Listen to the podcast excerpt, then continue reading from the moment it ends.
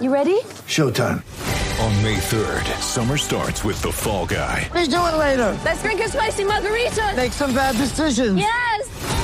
Audiences are falling in love with the most entertaining film of the year. Fall guy. Fall guy. Fall guy. That's what the poster said. See Ryan Gosling and Emily Blunt in the movie critics say exists to make you happy. Trying to make it out? Nope. Because I don't either. It's not what I'm into right now. What are you into? Talking. Yeah. The Fall Guy. Only in theaters May 3rd. Rated PG-13.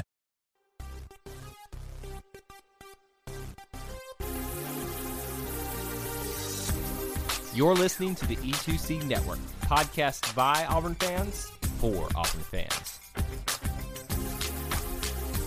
War Eagle Auburn fans, and welcome back to another edition of Inside the Jungle, your source for Auburn men's basketball analysis and discussion here on the E2C Network.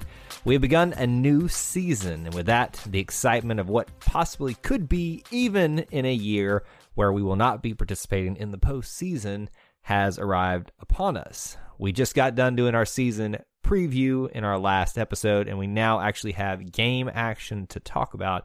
And we're going to waste no time getting into what actually happened to the first two games of the season at the Fort Myers tip off for our Auburn men's basketball team. I am your host, Kyle Loomis. Thank you for joining me. And as always, we appreciate you listening and love to hear your feedback on social media or via email on your thoughts on obviously this podcast, but on the Auburn basketball team in general. So you can share those any point on social media or email. So let's get into uh, what our typical uh, theme for each show will be. We'll cover any general news uh, topics that are for this podcast or for Auburn in general, Auburn basketball specifically at the top of that. And with that, we'll cover some podcast related news. We addressed in the last episode that we're potentially looking for another co host or co host to join me here or to do it on your own uh, in this podcast in the future. And we've had some responses back to that. So for those of you that have reached out, we have received those and we are going to be getting into the process of looking through those uh, very soon here. So if you're having a little bit of a delay experienced on a response to that, don't fret. Just means we're trying to get through all those things. So potentially could be just me for a little while here by myself, and uh, hopefully there will be someone, a new voice here on Inside the Jungle in the very near future. Now, general podcast, uh, not just general podcast news, but general Auburn basketball news. Uh, there's really not much that we haven't covered in our season preview. Now, by the way, if you haven't checked that out, I would recommend doing that because we went into detail about the schedule, the roster, the coaching staff news and rumors that are fresh on everyone's mind. Obviously, f- hashtag free Sharife is on everyone's mind right now. And so we'll be getting into a little bit of that uh, with the discussion about these past two games tonight as well. But we should just start out here by addressing what Auburn played into the first two games here. And that was the Fort Myers tip off in Fort Myers, Florida. Now, here's the thing is that this was supposed to be really for Auburn at this time of year uh, the beginning of the season was supposed to be at the Orlando Invitational, which which is going to be a star-studded, full tournament style uh, invitational in Walt Disney World. Now, we'll pull the curtain back for everybody here. If you know anything about me, I'm a huge Walt Disney World fan. So the prospect of me being able to potentially go down to Orlando, Florida over Thanksgiving weekend to be there, watch, and cover the basketball team in Walt Disney World, I had been looking forward to that all year. Thanks, 2020, for ruining that. So I'm a little bit bummed about that. However, at least we do get some Auburn basketball to talk about. And thankfully, the Fort Myers tip off was able to bring in two competitors from that invitational that got canceled for obvious reasons, uh, being in a very heavily packed environment that Walt Disney World would be. Probably wouldn't be the smartest thing to do that right now, but brought them over to Fort Myers, and that would be Auburn and Gonzaga. The original field was going to be Auburn, Belmont, Boise State, Gonzaga, Michigan State, St. Louis, Siena, if I'm pronouncing that correctly, and Xavier. Let me just say that again. Not all the names, but the ones obviously Auburn sticks out to you. Gonzaga was going to be there, Michigan State, Xavier, and I'll even throw St. Louis as the big one to be exi- excited about. All those names, honestly, have had some success and some notoriety over the past few seasons and, and maybe decade or so. So they were all teams worthy of being there. And so that's another reason I was super excited for that. And when it was canceled, very, very bummed. Thankfully, though, The tip off in Fort Myers brought over Auburn and Gonzaga, and also included in that Kansas and St. Joe's. All four of these teams, especially Auburn now, are considered you know, programs that you want to have in your tip offs, your classics, your invitationals, your tournaments, especially at the beginning of the season during the bulk of non conference play. So I'm thankful that we got to participate in something, especially with high caliber of teams that were going to be there. And boy, were they high caliber. And they gave Auburn everything they could handle and more in some aspects. So Auburn, this was not going to be a, a tournament style. It's it's a tip off classic. It just means that you're going to be playing with uh, several teams to see how well you match up. Thankfully, in their first game, Auburn got a somewhat easier matchup against St. Joseph's, and then the second matchup, the number one team in the land, Gonzaga. That uh, we'll we'll talk about how well that went in just a second here. A couple of things I want to note before we get into the meat of those two games, though. Again, we are sitting in the middle of a time where, as of this podcast, we don't know what's going to happen with Sharife Cooper. Could change any moment now, and that tends to be my luck. Is that when we record a podcast about something that's kind of in motion, could change as soon as we get the podcast out. We get the news of it, so who knows what's going to happen at this point. But Sharife Cooper is still up in the air whether he is eligible. They're still looking into that. Is he going to be participate with this team? If he's not, will he go overseas and do some stuff with that? Will he just redshirt a year? I don't know. Who knows? It's already a year that's been mired by no postseason play, so a lot of people are upset about that. And with some of the storylines out of these games, you can not only see not just his talent, but his needs that he feels at his position are very much needed for Sharife to be there, hopefully this year, if not in the future. Also, another thing that I found interesting uh, at this tournament was the COVID 19 setup. Not really major things instead of just the interesting setup of the bench where chairs for the players were set up like staggered and in rows.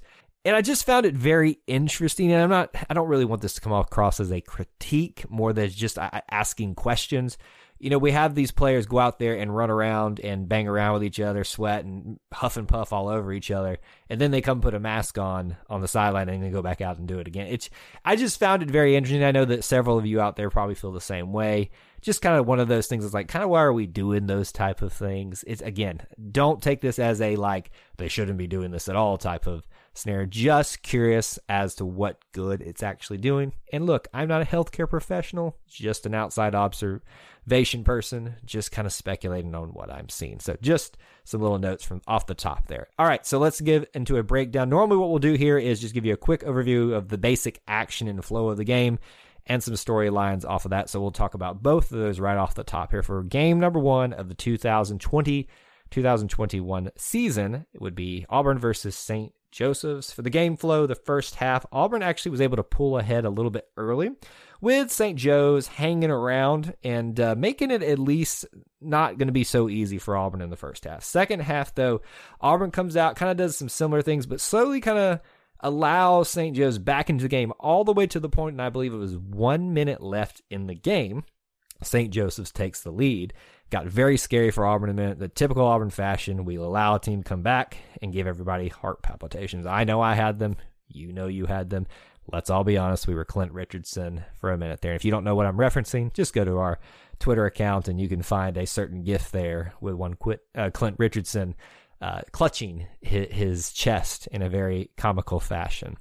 So thankfully, though, Auburn in overtime because they were able to get the uh, the tie going in regulation, and Auburn was able to pull away from St. Joseph's, and not in comfortable fashion, but just able to get a a more than two possession win there uh, and finally start off the season 1 0. Now, that happiness subsided very quickly, not even 24 hours later when we took on the number one team in the land. Everyone was anticipating this. Come on. It look, I'm the biggest optimist in the world. And if you thought that Auburn was going to take down Gonzaga with a brand new squad, literally no starters returning, and uh, all kind of new fresh faces and, and uh, uh, younger uh, players being able to contribute on this team, I mean, they could have. It's possible. Wasn't likely though, and uh, we saw that come to fruition here in the first half. Gonzaga uh, really asserted itself almost from the get go. Auburn kind of showed a little fight there, and they hung around for the most part, kept it within striking range going into the half. However, there were I think it was maybe like three or four minutes into the second half. Gonzaga just blew it wide open, and you could tell that Auburn just wasn't going to be in the gym with them for the rest of the game, which was very sad because I, I wanted to see a, a, team that could at least make it interesting. And you saw them have moments where it would sway back and forth, back and forth, and Auburn kind of make a run at it, but then they'd make a couple of mistakes, and Gonzaga would just capitalize on them. I, you know, I've criticized Gonzaga over the years because I used to count on them in the March Madness brackets I would do, and every year they would let me down. Based off what I saw in this tip-off classic, what they did against Kansas and us, I gotta say this might be one of those years for Gonzaga. There are a lot of other great teams. We'll be seeing number two as they are currently ranked later on in the season. So we'll see how it compares then. Uh, and obviously, Auburn will hopefully be better by then. So maybe it might be a little bit more competitive. But right now, Gonzaga looks every bit of number one uh, that most people assume that they are. So there it is. The, the obvious happened. Uh, Auburn takes St. Uh, Joseph's for the win but takes a not an embarrassing, but a very what most people would say was an obvious loss to Gonzaga to start off the season. Now, a couple of storylines out of this game, and then we'll kind of look through some of the stats of each of these. I think the obvious one, and we've already touched on it, is the point guard position and the loss of Sharife Cooper. You can see how much this team was really banking on having him as the go to guy. And as we talked about in the season preview, there's the question of now who is the next point guard. I think the obvious answer is Tyrell Tyrell Turbo Jones. I keep wanting to just call him Turbo off the start there. And uh, he had some, we'll call it mixed reviews on his performance last year from most people if you talk to them. I wasn't like overly impressed or overly disappointed in anything. I think he kind of just did the best he could with the time that he had, but it's really was probably on paper going to be his position to lose. However, there's a new one in the mix a certain Justin Powell, who traditionally is a shooting guard, but has some experience at point guard. And I even brought up in the season preview show would he be potentially participating as a point guard a little bit more often than not, especially with Sharife Cooper potentially not being part of the squad this year. So really that's kind of what you saw is a team searching for a point guard and someone willing to seize that moment. I saw Tyrell Turbo Jones have moments where it seemed like he could potentially be ready.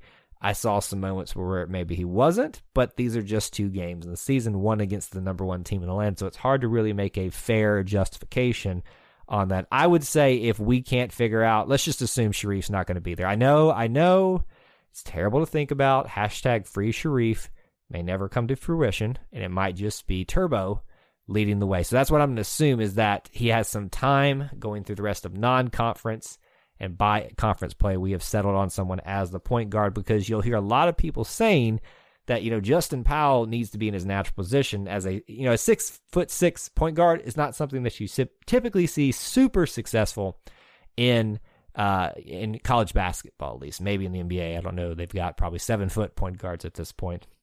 Who knows what they do in the NBA I don't watch it anymore because anyway I'm not gonna get into that. That's it's neither here nor there and I'm probably gonna upset some NBA fans if I say my true opinions about that professional sport and uh, the lack of effort. Here I go. I'm digressing. Let's talk about some Auburn uh, men's basketball, though, because you'll definitely see effort there. Maybe not so much at the end of the Gonzaga game, but I digress even for a little bit. The other big storyline for me is the emergence of, as we already brought him out, uh, Justin Powell coming out of Kentucky, a very a highly touted individual and one that Auburn was very proud to snag out of the basketball powerhouse state of Kentucky. I am super excited to have him here just because of his versatility as a point guard and as a shooting guard, albeit a very large one and much needed now without Sharife. But I can see now exactly what Coach Pearl and the rest of the coaching staff saw what they had with this guy. And I think all of you saw that as well. Um, I think in his first game, if I'm looking at my stats correctly here, he had 17 points, and in the second game, uh, he only got seven points, but he he knocked down a couple of nice threes, showed an ability to drive to the lane.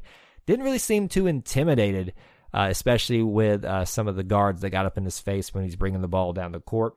So I think Powell and his freshman year in his first two games is probably the one that turned everyone's head the most in terms of the new guys. That's just me kind of outside looking in. Although a couple of big dunks from a couple of individuals made some for some interesting times as well. We're going to take a quick break from this episode for a special announcement. One of the things that we take great pride here at the E2C Network are our listeners are really our E2C Network family. Now, I know they enjoy listening to us, but let's be honest, every once in a while, they probably would like a little bit of change of pace. Well, that's where you come in if you're a business owner. If you have any interest in partnering with us in terms of ads or sponsorships on our podcast episodes, you can reach us at e2cnetwork at gmail.com. Let us help you reach the widest variety of Auburn fans out there. I mean, come on. Who else listens to a network where they cover everything from Auburn football to The Bachelor and the connections it has with Auburn? Utilize our podcast, Facebook live shows, and other flexible partnership opportunities that are available upon request. Let us help you reach the E2C network family and the Auburn family at large on how you might best be able to serve them. Reach out to us at e2cnetwork at gmail.com for more information. That's all we have for you in this special message. Let's get back into the episode. I say let's do this. Let's kind of just walk through the stats for a few uh, minutes here and kind of look at what we have um, to to work with in terms of these first two games and maybe some impressions that we can pull from it. We'll start with the St. Joseph stats here, and I'll kind of go through some of the uh, point spreads here. Um, Jones had 11 points for Auburn. JT Thor fouled out and had seven points. Allen Flanagan 12. Uh, Williams had 18. Devin Cambridge had 13. I was actually shocked that Devin had 13 points because he kind of slid into the background a little bit for me, especially in the Gonzaga game. To see him get 13 points, though, is a good thing, though. Uh, Johnson had four. Uh, Chris Moore had seven. Uh, Stretch, Babatunde Akingbola, love saying that name, had seven points. Just Powell had 17. And then uh, Dylan Cardwell had zero points. So almost everyone who saw playing time during this game got some points. Here's the interesting thing everyone scored seven points or more other than Johnson, and that's uh, that's pretty crazy. That shows you how well we were able to spread the ball out. Um, Jalen Williams obviously gets the most points on the night with 18 points, but right behind him was Justin Powell.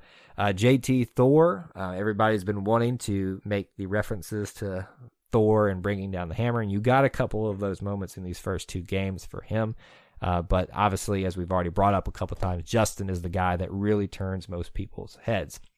Uh, on defense, Auburn was uh, allowing four players on St. Joseph's to go into double digits, actually five players, and that's kind of what got them into trouble. We talked a lot about pre- previous seasons. The goal here should be to probably allow no more than three, maybe four players to get into double scoring digits, and uh, th- unfortunately, they allowed five.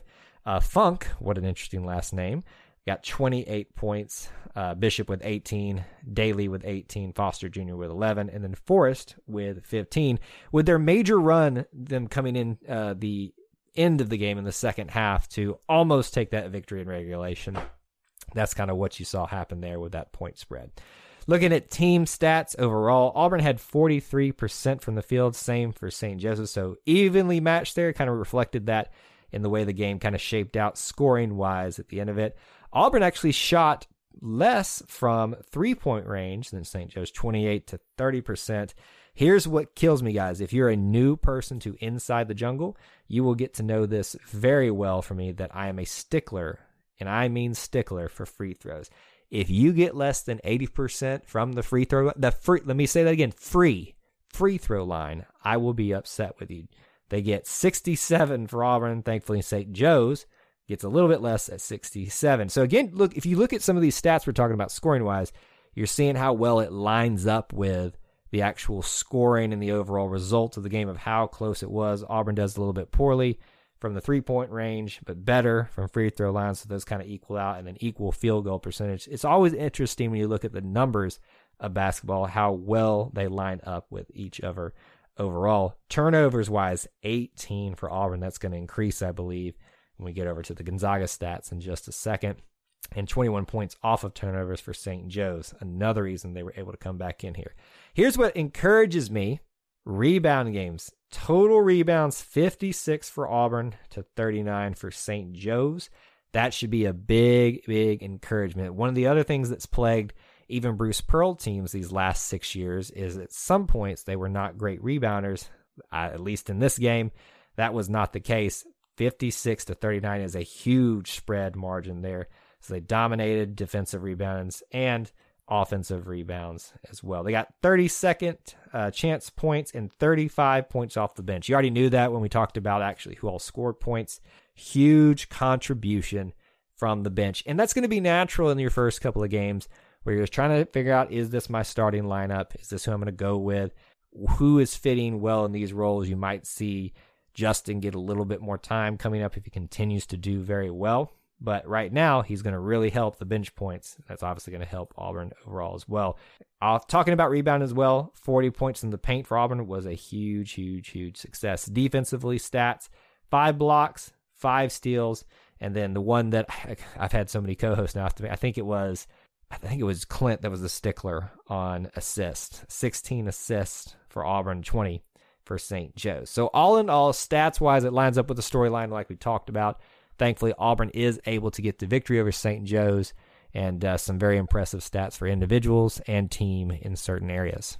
Now let's move over to the Gonzaga game where Auburn does fall 67 to 90, a 20 point, 23 point spread uh, for the Gonzaga Bulldogs, taking down the uh, Auburn Tigers in very convincing fashion. Number one team versus unranked.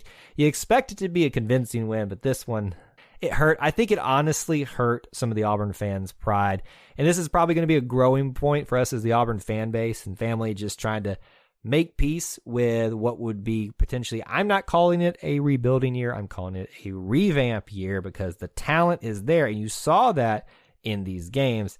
However, the talent is not ready to regularly compete with a Gonzaga at the very least at this point. So I wasn't super shocked by it, but I think a lot of people, if you especially if you looked at reactions on social media and online, some people didn't handle it well. But that's just lots of the Auburn fans in general. There, I said it. All right, let's walk through some of the stat lines there. We'll talk about uh, Auburn scoring breakdown here first with Turbo scoring five points, JT Thor 11, Allen Flanagan 20 is our leading scorer on the night. That was a great game for him. Uh, Jaylin Williams, after having an excellent game as the leading scorer, scores zero points. Zero points. Yes, it was night and day for him. Devin Cambridge had kind of a mediocre game too with six points. Uh, Jamal Johnson, 11 points for him, one of the top scorers uh, on the night for Auburn. John Franklin, two. Uh, Chris Moore, one. Stretch four, Justin Powell seven, and again Dylan Cardwell with zero. Now I do believe that he probably got the fewest minutes out of everybody in both games, so that kind of makes sense. However, uh, if he's going to be your backup, kind of we'll call him center. It's always weird how they actually fill what role in a Bruce Pearl offense because he switched to actually kind of having more of a center with Austin. Will he do that with uh, Babatunde or Dylan in the future? But Dylan's got to find a way to make the most of his minutes, even if they are few and far between here. So only two Auburn Tigers breaking a, three Auburn Tigers breaking a double digits. Allen Flanagan, JT Thor, and then uh, Jamal Johnson uh, making some noise for the Auburn Tigers coming off the bench. Speaking of bench points, only 25 for Auburn in this game. But here's the the interesting thing: only 14 for Gonzaga because the you know their starters did so well in this game, whereas one of our starters got zero points. And I believe that the starting lineup stayed the same across the board for Auburn uh, from ga- game to game would be Turbo, JT Thor, Allen Flanagan, Jalen Williams, and then Devin Cambridge as well. And yes, I am confirming that right now. Uh, that the starting lineup stay the same. I don't. I think it's a little early, personally, to do some lineup changes. I don't know what you all think, but uh, I think you just kind of let this thing figure out. Especially, you know, if Sharife is not going to be in the mix. Now, if Sharife comes in the mix, you probably, like we've talked about in season preview, probably see Turbo slide into maybe the, the sixth man role coming in very soon to kind of give Sharife a break. And honestly, even if Sharife comes back in because he's going to be quote unquote out of shape or not in sync with everything just after sitting out from practice and stuff like that, it's going to take a while for him to assume that role. So even if Sharife did come back, Turbo's not going to lose that job right away. If at all, maybe he earns it and keeps it. Sharife is a freshman after all. Just because you're a talented individual doesn't mean you've got the role right away. You've got to earn it here. Uh, let's walk over here on defensive point uh, point breakdown. We already talked about this. Not a lot of production from the bench on Gonzaga, but we could not stop, especially two players for Gonzaga. Kispert, which I believe was the tall forward, at 25 points, and then another tall forward, Tiny Time. I don't know how you pronounce that. You're going to hear a lot of that on this podcast. Me mispronouncing especially a lot of international players. Uh, names I will butcher them to. And the fact that I can say Babatunde Akingbola so good is a miracle in and of itself. But Timme got 28 points as the leading score for them. Their next highest score was Suggs at 12, and the other two starters got five and six points apiece. And I, I mean, really, honestly, when you've got players doing what the what Kispert and Timme did, that's just eh, it's hard to beat a team when they're having nights like that. You the pretty much my my assumption of only allowing three or four players in double digits doesn't really factor in when you've got players two players scoring 20 plus points in the high end of the 20s as well. All right, let's look at some team stats here. 37% from the field for Auburn and check this one out right here folks. 53% from the field for Gonzaga you win some ball games when you get 50% or more from the field. Three point range, Auburn did a little bit better than last game, 31% as compared to 28% in the first game. And then Gonzaga didn't shoot as well at 29%. I think most of that kind of came late uh, for them. Free throws again, Auburn surprisingly, and it didn't feel like it to me, did better. Um, 80% from free throw line, 71% for Gonzaga. So in terms of shooting better uh, from free throws and three point range, Auburn did that. weren't able to capitalize a lot of stuff um, that was a little bit higher percentage shots and uh, in the paint it seems like as well. Uh, points in the paint with 16 for Auburn. Check this one out again. Gonzaga 52 points in the paint. My goodness, that's just that's just sick, and that goes back to those two forwards that were just dominant for them against Auburn all all night.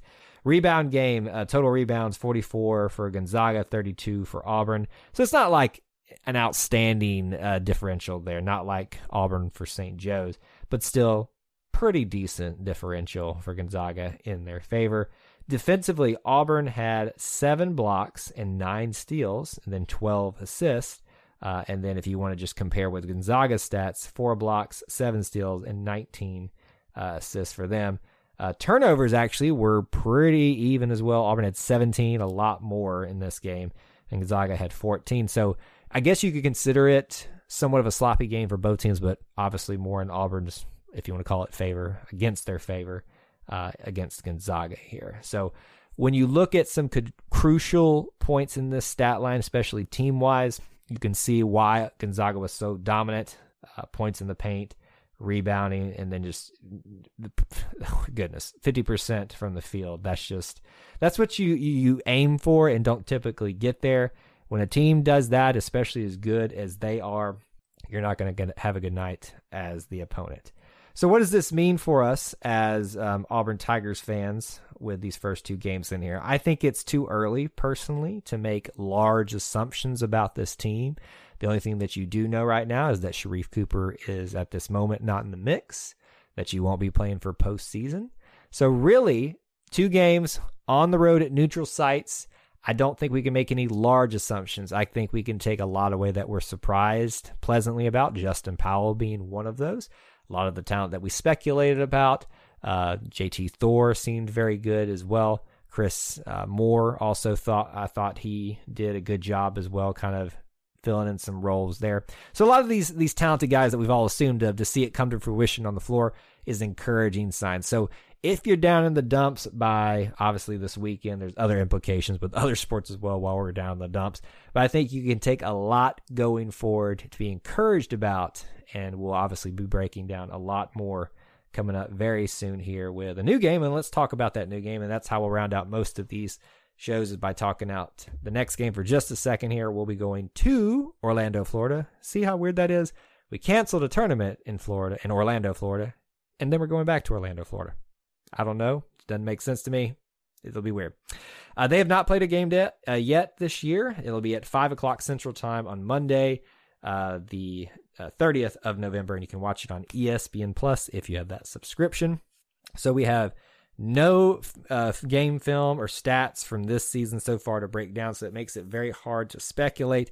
And even so, when I'm looking up their roster, I'll, I usually like to provide you with the the best point scorer, the best rebounder, and both of those, and even the guys below them seem to have left. So this seems like they could be in a similar situation as Auburn. A lot of new talent trying to get it all meshed together, and they're going to have the disadvantage of it being their first game, but also the advantage of being at home in their home arena. So that could be very interesting. So I don't have a lot of information to give you in terms of what to expect and who to watch in this matchup. However, I will give you one interesting name, and that is a seven foot one center, Moses Bol. That should be a very interesting and familiar last name if you are a major basketball fan, college and pro. That should be a name that you, at least last name that you recognize. So Moses Bol, seven foot one center. We'll see for the first time how well Auburn's big men match up with someone that's even taller, more tall than they are uh, against uh, them in the paint. Uh, so I, I, don't know if he's going to be as good as some of the other Bols have been in the past, but you can expect with a name like that that that's a basketball caliber and potentially going to be very, very, very talented. So I'm excited to see what's going to happen in Orlando. Hopefully, we'll start a new streak after the Gonzaga loss, and they'll carry us through the rest of non-conference play. Still a lot of tough teams to face before we get into SEC play, though. So I want to appreciate you guys. Thank you so much for listening to this episode. And we'll be back again very soon to talk about the UCF versus Auburn game in Orlando, Florida. Until we talk to you again, War Eagle. Before you get out of here, we want to remind you of a couple things. Head over to e2cnetwork.com, our website where you can find everything that you'll ever need from us podcasts, blogs, and even ways to help support the show. If you want to find individual episodes, you can download all of these on iTunes, SoundCloud, and Google Play. So until we see you again, I want to remind you of one thing that here at the network, we believe in Auburn and love it. The only question remains do you?